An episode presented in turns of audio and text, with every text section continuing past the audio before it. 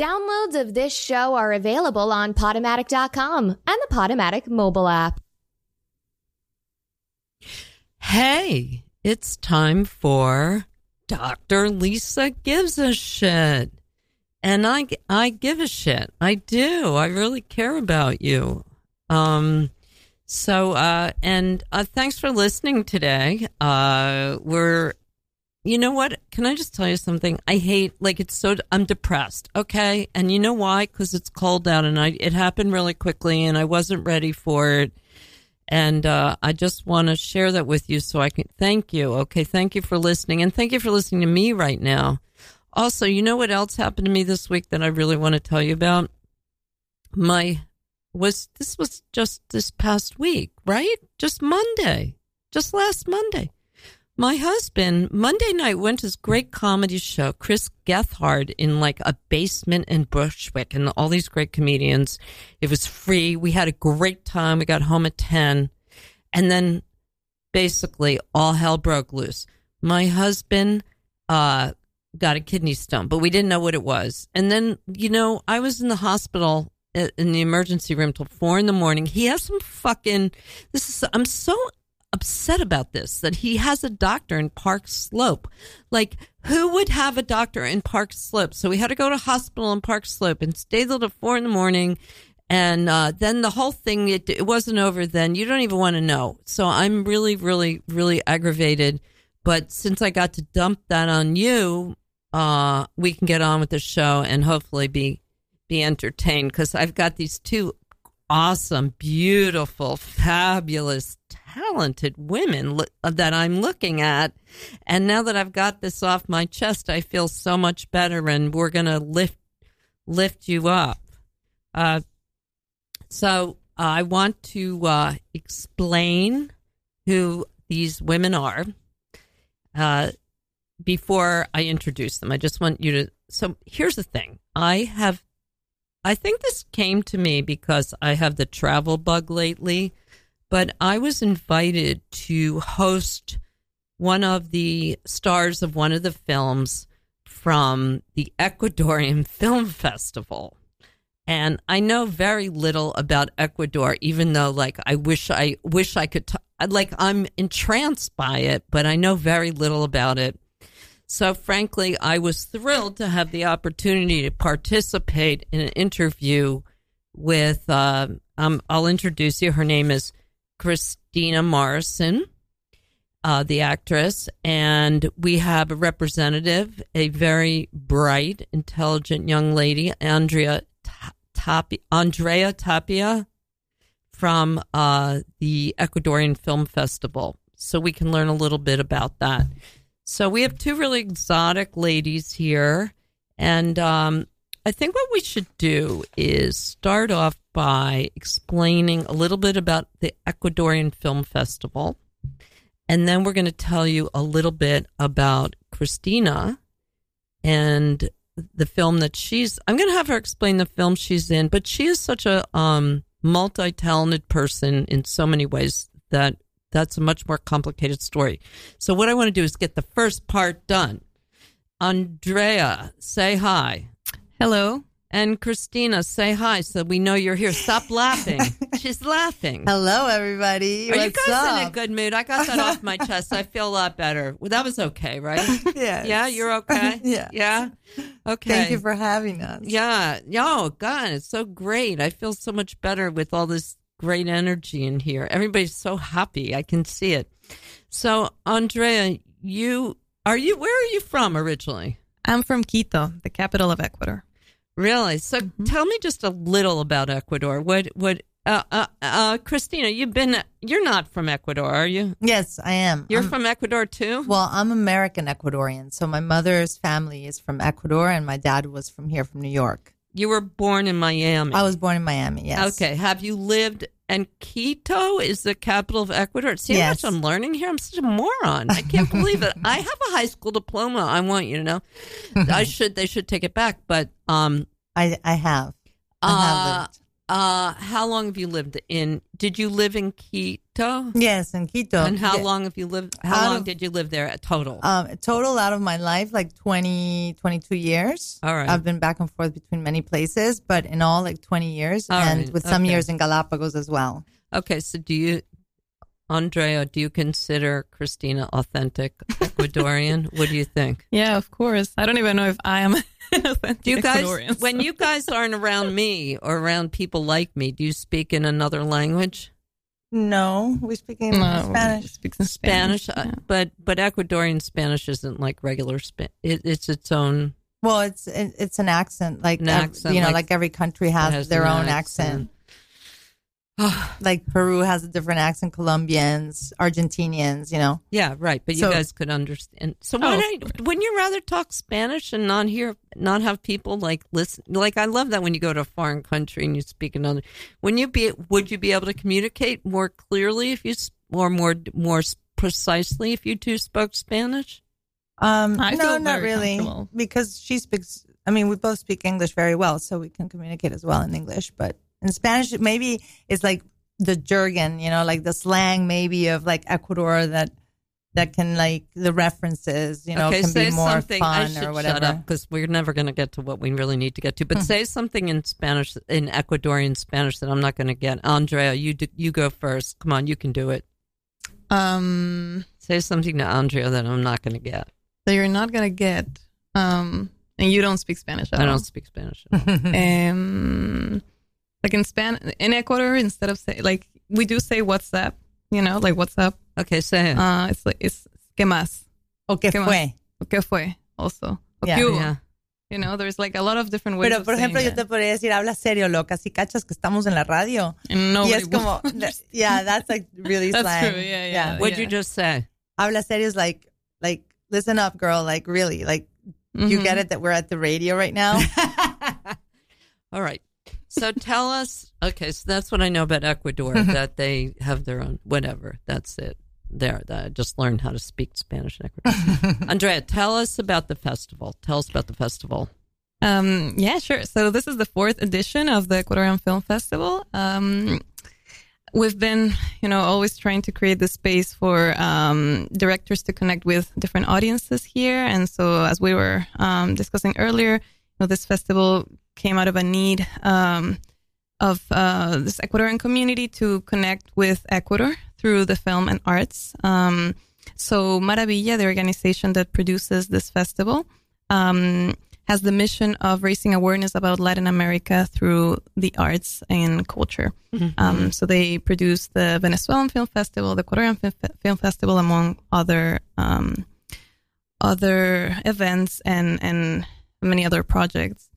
So this year we've invited a lot of guests. We have many films, which I'm sure we'll discuss later. And yeah, it's continued to be this place for people to connect, for new audiences to come together. Because I really don't know anything. So tell me about the role of Ecuadorian culture in the United States or New York City or whatever. What's the role of it? It must have, I mean, you got a film festival here. It must be relevant. Yeah. Well, yeah, definitely. Yeah. I think there's a lot of different community organizations, people involved in all different areas. I don't know if there's like a specific role of the Ecuadorian community per se, but I've been surprised to see how much is going on culturally. Didn't you just say it was the largest? What did you say? So it is, right. So we were saying that after, you know, the concentration of Ecuadorians in the largest cities in Ecuador, this is the third largest concentration. Wow. So yeah, there's a lot of Ecuadorian businesses, a lot of different initiatives, a lot of young people here doing many cool projects, and everything's very active. The community is very active. And I think it's important because it's like the largest community of Ecuadorians outside of Ecuador, and then we have Spain, which is another large community. But New York has always been Queens. And I think it's interesting because a lot of these Ecuadorians have migrated here, you know, maybe 30, 40 years ago. Mm-hmm. And they're starting to have like first, second generations of Ecuadorians, but born here, which not necessarily have close contact to the country. Sure. So I think it's really interesting because if we bring, you know, film here and they can have some kind of closeness to their roots, you know, like to some reference of where they come from in a way that, you know, that's important because they sometimes they don't even go to Ecuador that much or know the country, and they can get to know the country through the film too, which is interesting because, you know, these first few years that we've been in the cinema world in Ecuador, which is fairly new, a lot of the stories have been around like social issues and, you know, identity and things like that. And now it's just starting to change a little bit in the stories that we tell and the genres. But I think it's really important for them, for that community here to connect to their original mother country, let's say, through the film. Yeah, and I bet Ecuador has more of a, I bet there's like influences that we all, people that live here, are influenced by Ecuadorian culture all the time that we have no idea, like the food or something. What's something that's Ecuadorian that most people might know? Is there like any kind of particular food or something? Yeah, we have an immense variation in cuisine from different regions in the country. It varies. It's not as popular as Peruvian cuisine, which, you know, came up in the world as something very kind of high end. Really? Ecuadorian food's not considered. Well, I mean, it's not as trendy as Peruvian food became at a certain point. I didn't know that. Yeah, you know, Peruvian food was trendy. Yeah. Well, it became it kind of worldwide. You know, it kind of came up in the world, and like all these chefs were doing like Peruvian high end cuisine and taking their things out in different like really nice restaurants and everything. So it became kind of world known Peruvian food. I did not know that. Yeah, this, you know, like 15 years so or so. They got good PR. They got on that. Yeah, they got on that. But Ecuador, I mean, we're very rich in food from like the coast to the Andes. So is there any restaurant in New York that's a particularly Queens, Brooklyn, Queens? Where should I tell people to go? There's a lot of restaurants in Queens, actually. Anyone in particular, or just any restaurant? Just look it up. There's some Ecuadorian. And there's some really good ones. And there's a couple in Manhattan as well, but most of them are in Queens. Good Ecuadorian food in Queens. I'm putting that on my list. Andrea, will you do me a favor and just tell us like the dates of the festival and where people can go and the website and all that so that we can move on to the particular film and still make sure that people know about the festival because the films, there's like 20 films. I looked, folks, and the films look really, really, really interesting. They have a cultural bent, but there's still a lot of really basic human stories and human insights, and the people are all good looking in their films, so I think you should go. So tell us the details of the festival. So before I forget, there is a great Ecuadorian restaurant that we were actually discussing earlier. It's called 50. So it's in Manhattan. How do you spell that? 50 like 50. Yeah, the word 50. Where is the word? Oh, it's the word. Okay. It's in Lower Manhattan. We were actually talking about it, and I'm not quite sure about the exact address, but you can look it up. It's like in the East Village or the Lower East Side. Yeah, it's more in the Lower East Side, and it's very like creative. It's more like an author cuisine. Yeah, and the chef is Ecuadorian, and he loves to talk to people, you know, about the food and where it comes from, and so I highly recommend that. So that's a good cultural experience that's available. Keep it in mind. After the film, listen, guys, you're going to take the chick out. That sounds like a really like smart way to get, get it on. Yeah. Well, whatever you're looking for, let's put it that way. Getting good with your date. That's all. Okay. So the details of the festival. Right. So the festival goes from the 25th of October, so next Thursday, till the 4th of November. So we'll be screening in 3 different locations in Manhattan at the Teatro Sea and Syndicated Bar and Kitchen Table at Brooklyn.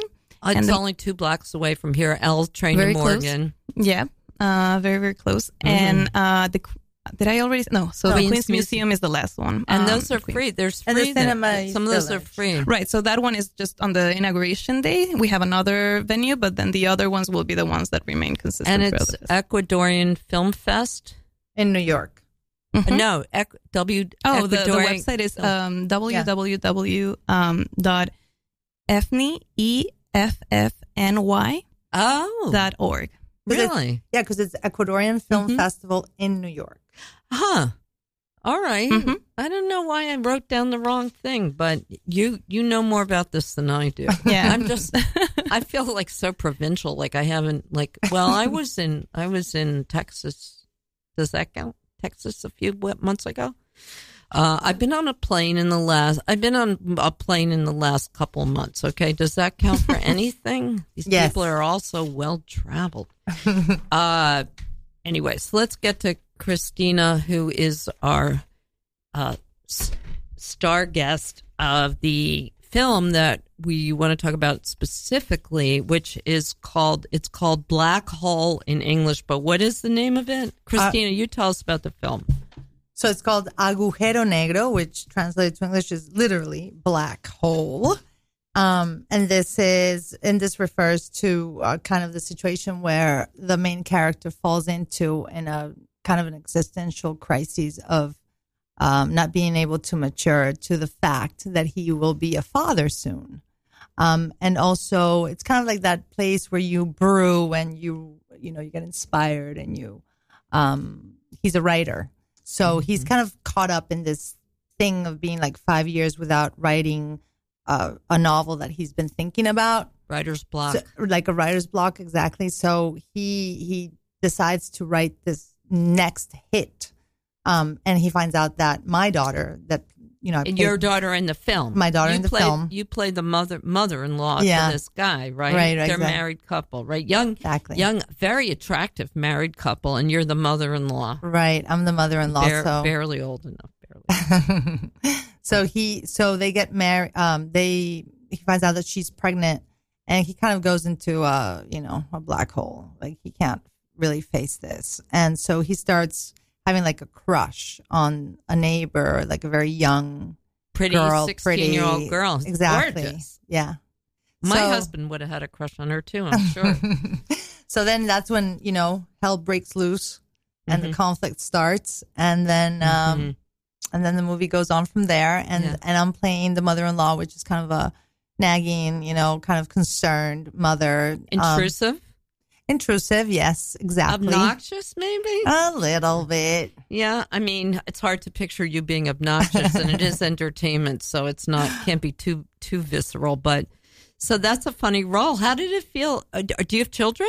I do. I have two boys, big boys. And are they in that age group of the? So no, did it they're feel younger. Familiar so, in so, any way? Yeah. I mean, my boys are 23 and 18, but.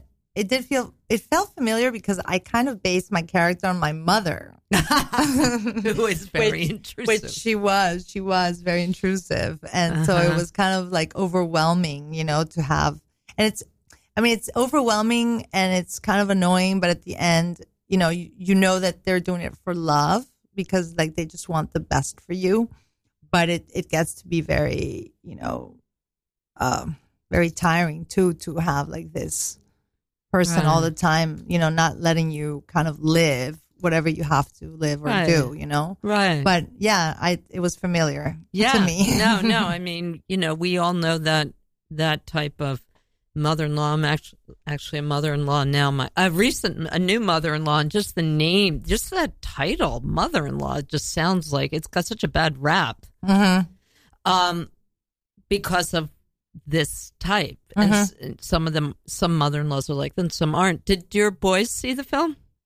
They haven't, actually. They're coming with me next week. Oh, what do you think they'll say when they see you in that role? Well, they're funny because they can never take me seriously. They're really? They're always like, Mom, it's you. Like every time I see you in the theater or like doing a film, they just can't I think it's just like I'm too close to them to like see me as an actor like on the screen and they just like laugh, and I'm like, dude, it's like really, like, please. And they're like, Mom, they're funny. Oh, so they laugh at you when they see you acting because they know you're acting. You can't fool them. They were funny. Like, there's Mom acting like she's being all tough and everything. It's too close to home to them, Well, I bet they're really going to crack up. No, but yeah, but they're going to enjoy it. Yeah. They will enjoy it. It does look like a really genuinely entertaining film, I have to say. I mean, I love the concept, and I saw the trailer, which is posted on my Facebook page, folks. Oh, thank you. Yeah, all that stuff. So go to my Facebook page and find find out about it and go to the film. It's playing a couple of times. Yeah, we're doing October 25th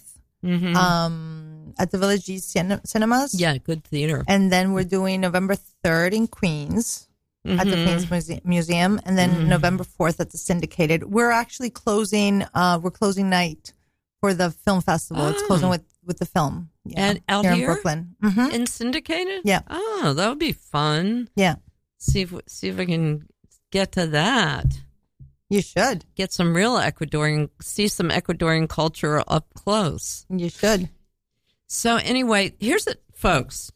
Not you ladies. I'm talking to them, these people who I always imagine like in their basements watching, you know, on the internet or something. Are you guys on one of those, you know, why do I picture this? I picture that sometimes like so many of my listeners are listening to me while they're on like one of those, what do they call them? Role, you know, where the games, multiple player games, you know, like, I don't know, World of Warcraft or that kind of thing. I hope not. But I want to tell you a little bit about Cristina because she is like, she's not just an actress, okay? She's a jazz singer too. She's extremely accomplished in both areas, which is crazy. Oh, how do you do it? How do you do it? I don't know. Her first love was piano, then she grew up discovering performing arts, which is her passion. Acting debut. I'm just going to go through this quick because it's not. I'll just read you the highlight words. Acting debut, age of 16, singing cover band. She lived between Miami and Quito. Quito. Finishing high school, moved with her mother to Rome and attended drama school there. She learned fluent Italian, and her first encounter was with playwrights like American playwrights. Tennessee Williams and Arthur Miller. There's jazz, Chick Corea, Keith Jarrett. She's like, there's a lot going on here. I'm supposed to get all this crap in like less than an hour. I'm not going to do that, but I will do my best. So anyway, you're working on an album now, right? That seems like your baby. Is that kind of like your baby right now? Yes, every album is a baby, like every film is a baby. This is my third album, and it's my first Spanish album. Oh, you sing all in Spanish? Yes, I'm doing, and it's my first album that's on standards, so like classical music, because the other ones have been original music, which I write the lyrics and work with composers. But this one, I wanted to do a standards album, and we're doing it on the Latin American Songbook. Oh, wow. So it's really fun because it's like all the old songs that we used to listen when we were kids. You know, like our parents used to listen to them, our grandparents. And they're like the classics, which are gorgeous from different countries. And we're just bringing them to a more modern version with some jazz in it. And it's an all-duet women album. Oh, so, that's cool. Yeah, I love that. Yeah, so I have a lot of beautiful women singers on it. Oh, that's wonderful. Yeah, it sounded beautifully. That must have been a great process making that, right? Yes, very long. I mean, we started, you know, rehearsing and doing the arrangements back in September, October of last year. And we started recording in January, and now we're mixing, and I'm going to release it in March. Wow. So, it's going to be more than a year. You're on it. Andrea, do you know these songs? Well, a few. We're actually playing some of those in the car when we were coming. Yeah. Do you recognize them from your childhood? Well, I guess not. There are a few that I do recognize for sure. And it's like more modern versions of them. So, and pasillos, too. They make you homesick? Well... A little bit, but they make you very happy. You're involved in this awesome festival, so who cares? You have family in Ecuador still? No, they're in Spain. Yeah. Oh. Yes. Oh, man. They're not even there. Not even there. Okay, so this is what we're going to do. Before we get into more of a conversation with Cristina, I want to play you one of her songs so that you can see like this person's not just like got a big role in the movie. They're also like they can also sing. This is crazy. Okay. Here we go.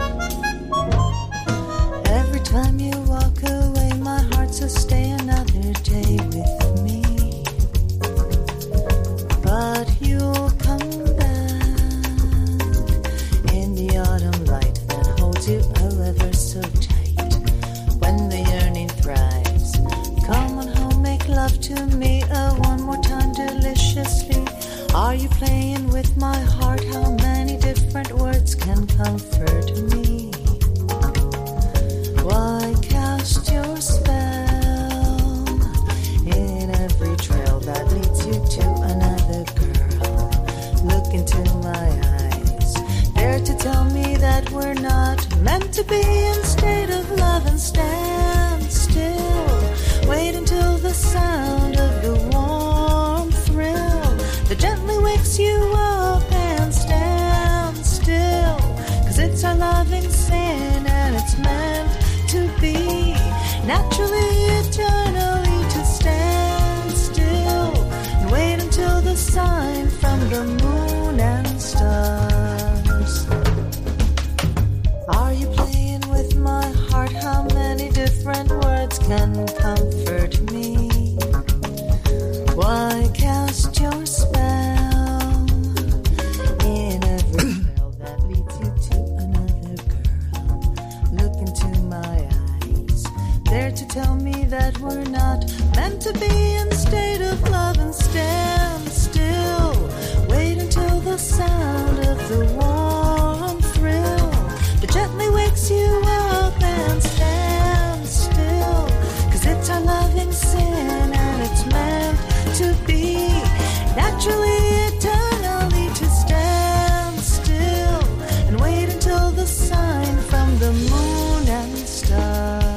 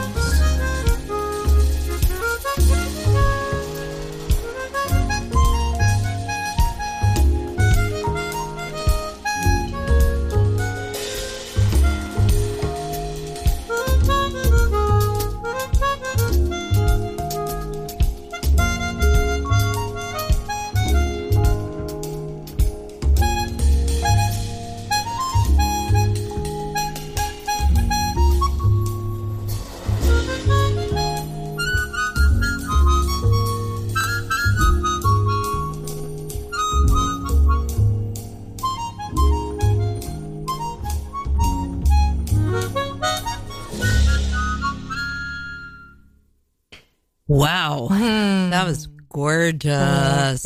Oh man, I love that song. Oh, me too. Took my breath away. Oh, thank you. I really moved. It. It's I don't hear it that often, and like when you get to hear your songs, like after a while, and you're like, wow, I did that. Yeah, it sounds pretty good. It does. That's from my first album. Oh from my love. God, really? Mm-hmm. Wow. Just beautiful. And I love the singing is great, and I love the music and how the instrumental and the voice. Mm-hmm. Oh my God, that's gorgeous. Thank you. And you know what, folks, you guys out there, I want to thank you for listening and remind you're listening to Radio Free Brooklyn. You are, which is so great, and you're listening to Dr. Lisa Gives a Shit, which is on every Thursday 2 to 3, and a rebroadcast.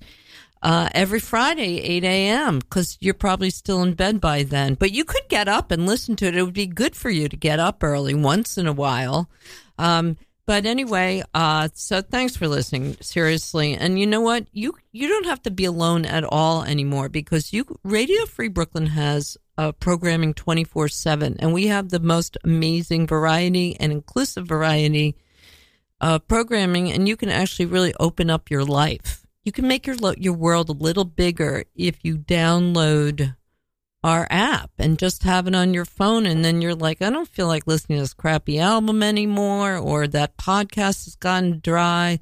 What's going on at Radio Free Brooklyn today? So just go to radiofreebrooklyn.org/iPhone if you got an iPhone, or .org/Android if you got an Android. And, you know, think about us. We're all hanging out for you. We're making your life. We're going to help you make you. We're going to make your life bigger. We've got all kinds of music and talk and comedy and the whole world out there. Anyway, so that was awesome, Christina. So you've had, like, from what it's, you lived in. Okay, here's, we want to talk. We're going to talk about you, Christina. Okay. Okay. You ready? Yes. Have you done this before yet? Yes. Do you know the topic? Are you familiar with the topic? Okay. Probably about my life, about my work, about this, about that. If I like being more an actress, more a singer, and all these things. Okay. Well, anyway, so here's what I find personally fascinating. So since it's my show, that's what we're going to talk about. What I'm interested in about you. And so you've lived in between Latin America and United States. You said you spent over 20 years in Ecuador. I asked you that just to be sure that you were authentic. She is. And then you have lived also in Quito. That's Ecuador. I'm still not saying that right? Yeah, you said it right. I did? Yeah. Quito? Miami, Rome, Los Angeles, the Galapagos Islands, and you've had a gypsy life experience. So I want to hear about that, but I had asked you earlier if you would be comfortable. So this would give us a really quick insight, maybe traumatize you. I don't know. I hope not. I don't mean to. If you would tell us a traumatic childhood event, something I often ask my guests. So do you want to share one? Yeah, actually I deal with it every day. Oh, because, yeah? Well, not every day, but it's very much in my life. And I think it has to do with a traumatic event in my childhood. Mm-hmm. And that is that, I was like 11 or 10 or whatever. And I lived in Miami and I was with my cousins. And one of my eldest cousins was very close to me. He's like, let's play. And I'm like, okay, what's up? And he's like, okay, get in the trunk of the car. And then... Like, you get me in the trunk of the car, then I'll get you in the trunk of the car, and then, like, you know, that's it. So that's smart. Right? So I put him in the back of the trunk, and I was super, like, nice and whatever. So I closed the trunk, and, like, right after, like, 2 seconds, I open it up, and he comes out. He gets me in the trunk, and he freaking turns on the car, and he drives me around the block, like, a long block, inside the trunk. And I was, like, just freaking out. And oh my God. I could not believe it. It was horrible. God. It was horrible. Wow. I felt like those mafia movies, you know, like the dead body inside the trunk. Wow. And you were 11? How old was he? 10, 11. He's like 6 years older than me or 5 years older than me. Could he drive? Did he have drivers? So, he wasn't stealing the car. Right. So he could drive. So he must have been 16 or 17. Right? He totally tricked me. What an asshole. That's your cousin? What an asshole. Yeah, he was laughing his head off and everything. And of course, like, I came back and I was like super, you know, I was mad and like I was screaming and whatever. What happened? So you were in the car and were you just like freaking out? Were you scared? Did it hurt? I was scared. No. What did you feel like? Well, what did it feel like? Well, I was scared. It was dark. And then, like, I didn't know when he was going to stop, like how far he was going to go, and I couldn't get out. So now I suffer from claustrophobia. Like, I can't get into the metro. Really? Like, yeah, no. Like, I went on, you know, on the subway for a few years, but then I started to get panic attacks because when they stop between, you know, stops and you're in the river or whatever, and it stops and you can't get out. Wow. And I started to like get really freaked out about that. So I don't take subways anymore because I get very nervous. Wow. I got super like elevators. Like sometimes when they're old elevators and like old ass buildings, like, I'd rather take the stairs. Like, I don't go in alone. And you didn't have claustrophobia before that? No. Did you tell anybody about what happened, what he did to you? Did you tell on him? I don't remember if I did. Well, I'm going to call your mom. I'm going to call his mother. I'm mad at him. Have you guys talked about it since? Yeah, I think so. Yeah. I don't know when turn last out time, okay? But... he turned out okay. That was just like an aberration, a bad. It was just a teenage game of whatever. A lot of fun, actually. It was a teenage game. I mean, I don't think it was done with any malice. He didn't mean to traumatize you. He did not, but I think I think you did. Yeah, you know, so cognitive therapy is the way to get out of that if you ever want to work on that. Don't go to a real therapist. Don't go to like a Freud type psychoanalyst. Go to a cognitive therapy. But it sounds like it's okay, except you can't take the subway, which can be inconvenient. Yeah, like I get into like when we travel and we have to go like into dungeons or like, you know, like under, you know, subterranean places, you know, and things like that. And I don't know where the exit is going to be, and it gets dark and I feel like I don't have a way out. It really, like, I don't like it. Like in the tunnel, like if I'm stuck inside Lincoln Tunnel or whatever and I'm not with people, like my head starts. Yeah. Like I have to like really like take a breath and like, you know, like take it easy. Well, it sounds like you're aware of it. So you got a handle on it. I'm sorry that happened. Although I wish I'd seen it somehow. So, anyway, so how did you wind up traveling so much? So what did your parents do? No, it wasn't because of my mother's, not because of a certain particular job. But I think it was more like the connection with Miami because my dad lived there. He was from New York originally, but he moved to Miami when he was very young. So he met my mother in Miami, and that's why I was born there. Mm-hmm. And then, you know, Latin America is, in general is very close to Miami. They say that Miami is like the Latin American capital. Oh, yeah, right. I guess it, yeah. So, you know, it's kind of, you know, very normal or not normal, but, you know, thing to do to, so you know, your parents Latin Americans to be in Miami. Split up, I'm assuming then, right? Yes, they did. And how old were you? I was very young. And then I went to Quito. Like 3 years old? Yeah, something like that, a little bit less. Mm-hmm. So I went back to Quito with my mom, and then I lived there until I was 8, and then I went back to Miami, and I lived there until I was 12. How did you wind up going back to Miami? Was that your choice? Not mine. I mean, does a kid at 7 years old have a choice? No. Well, you know, could be. No, Could be. I don't know. No. I don't know. But you're a pretty remarkable adult. I can see it. Like, Mommy, you want to go to Miami? No, so what happened? Your parents, your parents decided it would be better for you to live in Miami? So we went back to Miami for some time. So you went with your mom? With my mom. I always lived with my mom. My mom. So your mom decided it'd be better to go back to Miami. How was that? Were you like, I don't want to go back? Or were you traumatized by that? No, that was okay? Not at all. Did you like it better? It was different. Like, you know, it was different than Quito. I did like it very much. I mean, I think that, you know, I was there from like 4th grade to 7th grade, and I made a lot of friends, and it was just very fun and nice time. You know, like you had like a normal life between boys and girls, and we did a lot of sports, and I used to play a lot of tennis back then, and you know, swim and everything, and more so it was traumatizing to go back to Ecuador at 12 because it's a very strange age to, you know, to go and like adapt to not a new place, but you know, kind of a teenage age is very hard. So you moved back to Miami. Then when you were 12, your mom decided that you should go back to Ecuador? Yeah, because my grandfather passed away, and so we had to take care of the family business. It was like going back to, you know, taking care of. Yeah, so we had to go back. So it was like from one day to the next. I just like didn't say bye to my friends or anything. It was like, we're going and we're leaving, and that's it. And we just went. Did that decision? That was kind of traumatizing. Was that decision happen suddenly? Yes, because he had a car accident. So it was very... God, that's horrible. Oh, God. So were you an only child? I am. So it's just you and your mom going back there? You didn't have another kid to like talk to? No, I didn't. Oh, that must have been awful. Yeah, I did. I did feel very lonely while I was a teenager. And I think that it was very hard to adapt to Ecuador because the mentality is very different. And I came from more of an American, freedom, a lot more and just freedom, like open society, open-minded, and just like, and over there, American TV, McDonald's, all that crap. Yeah. Yeah, so it was hard to adapt at the beginning to the society, you know. Probably more discipline, though. I'll bet you. Probably in the long run, I bet. Like, I imagine. Oh, no, I would say conservative. Conservative, but conservative disciplined.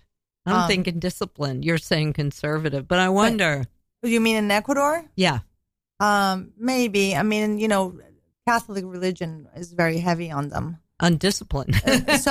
so you know, it's a lot of like, yeah, mm-hmm. it runs through that too. You know, like you can't do this and you can't do that, and that is wrong. And this is good. So how was that for you? Did you rebel or did you just go along? Oh, I was very rebellious. I was very anti-establishment. Mm-hmm. I was very ahead of usually of what they were doing there. Like, you know, I was kind of a forefront woman. Mm-hmm. Always like being an artist, personality. And, yeah, you know, I was pregnant. I did not get married. Really? So how old were you when you were pregnant? In high school? No, I was 25. Oh, that's a normal age. Yeah, but not pregnant. To get married in a society like Ecuador was a big deal back then. So, did you have the baby on your own? I did. So you were 25, but you were. So you mean did you go to? Oh, you went to college in Italy. So I went to drama school in Rome first. And then I went to the American Academy of Dramatic Arts in Los Angeles. Right. So I graduated from the academy. And then after that, I went back to Ecuador. Oh. And then I stayed there for some time.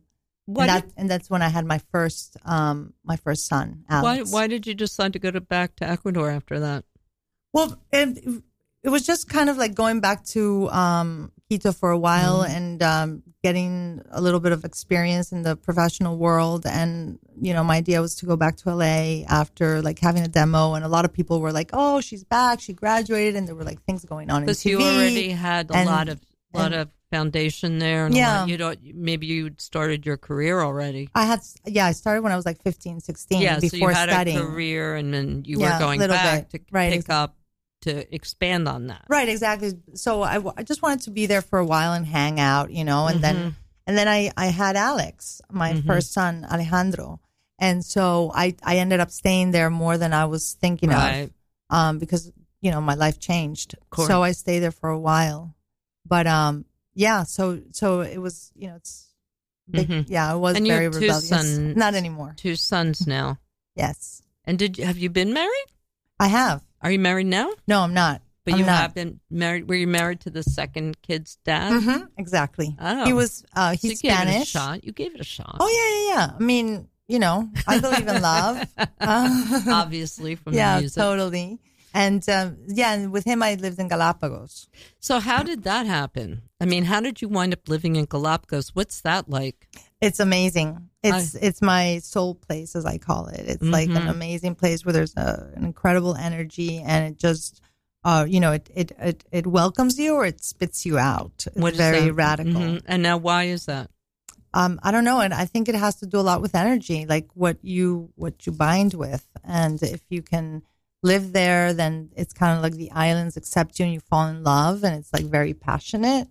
And some people are not welcome there. It's like, you know, they just like what's it like? Like, what's the challenge? Because I'm going to go there now. Now I just got a plane ticket while we were on the phone. But we were on the air. On my phone, I got a plane ticket. That's so I'm going there. Yeah, leaving Monday. So what? I'm kidding. You idiot. That's you, that person going, is she kidding or not? I'm talking to you. I'm kidding.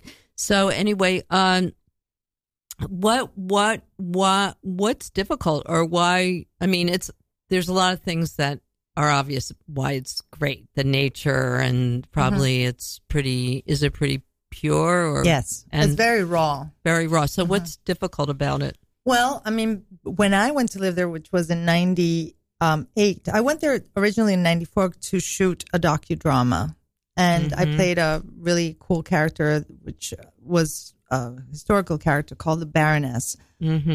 After that, like that's my nickname, and mm-hmm. you know, it's a very interesting story, which is for another time. But that's how I got there the first time mm-hmm. to shoot. It's a science fiction movie. I saw it on your IMDb page. So it looks interesting, guys. It was shot there. Yeah, but that's a new one that they want to do. But the one I did 20 years ago, it's based on these characters from Germany that arrived to Floriana in the 30s, escaping Nazi Germany. Oh. And so it's a very interesting story. So I played one of the characters.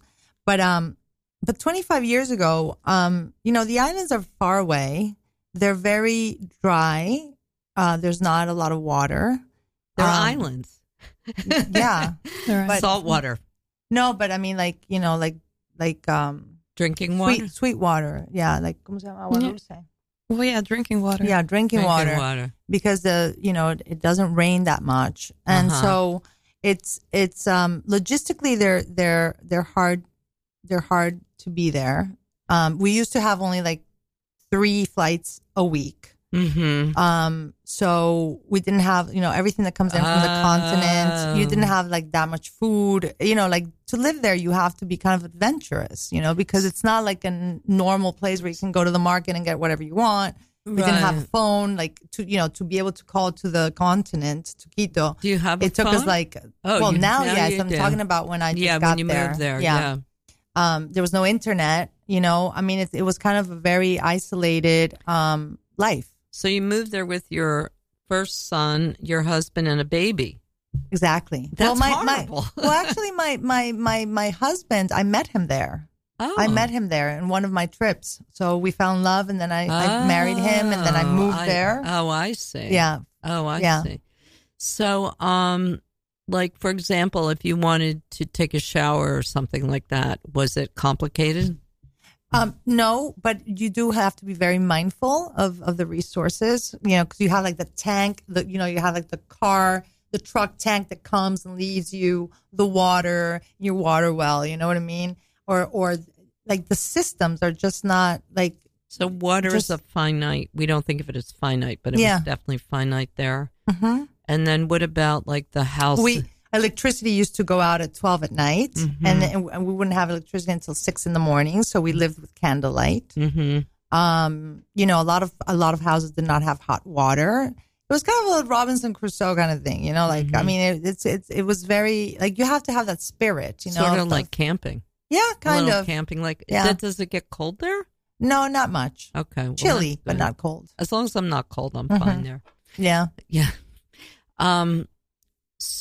So what's it? And so has it changed? It's what's it like if I go there now? When I get there on Monday, at the hotel? Are they gonna have water and everything? Is it gonna be okay? Yes. It's changed very much. I mean, still the government and the national park do a lot of effort to keep it as pristine and low impact as possible mm-hmm. from the foreign world, but it's very hard because we have a lot of issues. Social issues and, introduction of species and things like that. But it's grown in population because we live off tourism. So a lot of people have migrated from the continent to work in tourism. Mm-hmm. There's much more services. So there's like nicer restaurants. It's better food. Now we have electricity all day long. That's a novelty. So it's grown. It's grown. Mm-hmm. Definitely it's grown. But Isabela, for example, which is the island where I live now, I mean, I have my home there mm-hmm. and it's also my house, is more of a relaxed, laid back, only 2,000 people live there. Wow. Sand streets. Like it's still very, nice. The far west of the archipelago, let's say. So it still has a lot of magic. I mean, it's mm-hmm. really beautiful. Do you know everybody on the island? Yes, basically. Wow. Yeah. And is it like, I imagine it with like, birds and turtles and mm-hmm. all sorts of animals? Is it like definitely. That? Like what kind of animals? Yeah, you live with the iguanas, with the marine iguanas. There's a lot of sea lions. You have tons of birds, all kinds of mm-hmm. birds, rays in the water, sharks, that's everything, dangerous. Everything, seahorses. It's just pure nature, like to the vein. It's incredible. It's so magical. Wow. I'm so excited about my trip on Monday. Sea turtles. Wow. Yeah, it's amazing. Wow. That must be incredible. Does it give you a different perspective on like where our planet is right now? As far as like contamination and pollution and all that? Or? Yeah. Yeah. Well, I do think it's one of the last paradises on Earth, definitely. Mm-hmm. I think it's very hard to stop what's happening. Mm-hmm. I mean, it's just I think everything's going to hell anyway. And I've traveled a lot. Mm-hmm. And so I always want to travel to like beach places or, like coastal zones.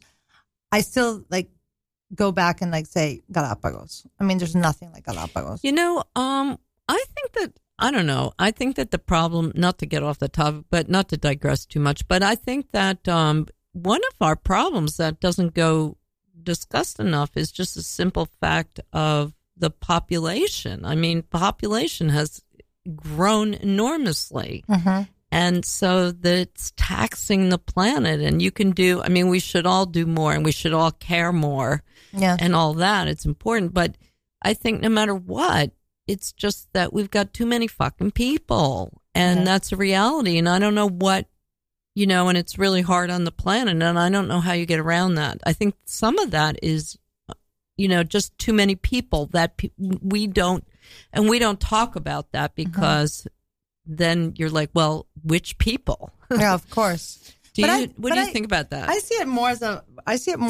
evolution kind of, like, scientific kind of perspective. I believe that the Earth has been around for 4.6 billion years, and it just has cycles. You know, it has cycles, and it the Ice Age, and then we have, you know, great weather again, and then, you know, the continents, you know, break apart, and then they come back, and it's just a cycle of life. And I think that we are part of that as humans and as, you know, Homo sapiens. I think we're just part of that chain of animals, and we're on top of the chain, and we do terrible things. But I think it's just part of what the Earth is, and the Earth will continue without us. And yeah, I agree, because I think what I think is going to happen is the end of the world is going to be... The end of humanity is not going to be the end of the world, really. Yeah, I mean, you know, I think so, too. I mean, probably. Yeah, the humanity the Earth is suffering, and it'll probably be, you know, it's very ill, but at a certain point, it'll start to, like, recover, and then, you know, it'll keep living, you know? Well, I see it more like that. I mean, I'm not to say that, of course, you have to be mindful of, like, how much light you use and, like, where you throw your plastics and... You know, if you're going to use straws or not, obviously you have to, you know, give a little grain of, you know, do your part conscious. in whatever you can, be aware, obviously. But I think it's a far greater, you know, thing than just you. You know what I mean? You make part of that and you can help. Mm-hmm. But I think it's a larger picture. Yeah, I guess we're sort of saying the same thing in that, you know, it's just because of nature. Our species is dominating, and there's just more and more and more of us. And so actually what's starting to happen is, like, nature is sort of taking us out in large quantities, sadly. Yeah. It's sad. It's hard to be. Sad. It's a hard time to be a human, but I agree with you. It's not necessarily. I don't think. Yeah. The planet's probably going to be fine. It's just us. We as humans think that if we're not humans on the planet, that there's no planet. Yeah, but right. There's a planet, and then there's humans. Yeah, that's very egotistical, right? Mm-hmm. We're idiots. What can I say? We have 5 minutes left, so I wish we had, like, another hour and 5 minutes left, because I feel like we're just scratching the surface here, but I want to make sure to get another song in. You have to hand me your phone with the song on it I can play it. Awesome. And I want people to stick around and listen to Lost and Rewound right after this, which is an amazing show, hilarious, smart, funny, good music. It mixed in with stories by Elan Danziger and Jimmy Hoffman. And then we are going to have my new friend... Andrea, then again, tell us again about the festival. And I'm just going to say thank you. I'm going to shut up, because I'm just going to say thanks so much for listening to Dr. Lisa Gives a Shit and Radio Free Brooklyn. I really enjoyed this hour today, and I'm glad that you were able to hang out with us whatever time you're listening to this. Thanks for listening. And Andrea, tell us again about the festival. Well, you're all invited to join us. This is the 4th edition of the Ecuadorian Film Festival. We'll be screening a lot of documentaries, feature films coming all the way from Ecuador. So we'll be happy to have you. We have 3 different venues, one in Manhattan, another one in Queens, and another one in Brooklyn. The festival is going from the 25th of October to the 4th of November. And you can check out all the information on www.effny.org. Okay. Now, you want to introduce the song? Yeah, sure. It's called Mi Amargo Placer. I wrote it for Chavela Vargas, which is a huge Mexican singer. And it's in Spanish, and I hope you love it. And I'll be also performing at Guadalupe Inn on November 20th if anybody wants to catch me. I'll be doing some music from all my albums and a little preview of the new one. Oh, great. And where can people go to hear your music and all that stuff? My website, ChristinaMorrison.com, but it's on Spotify, iTunes, Amazon, everywhere. Okay. And you can always check my Facebook page, kids. Yeah. All right. Here we go. Yeah, we're on Facebook, Instagram, everywhere. So thank you. November 20th, Guadalupe Inn. And I hope you love the song.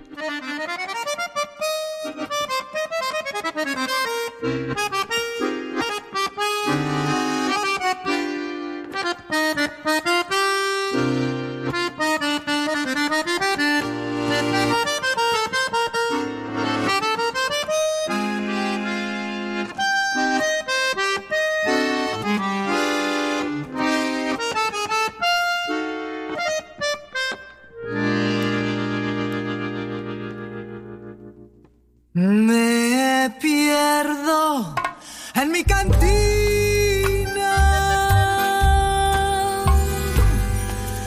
con tabaco y tequila. Cigarrillo maldito, alcohol bendito, apacigua mi amar. Sin sabor, canto con feroz voz allí donde voy con roja luz al andar. Las miradas se dispersan entre viejas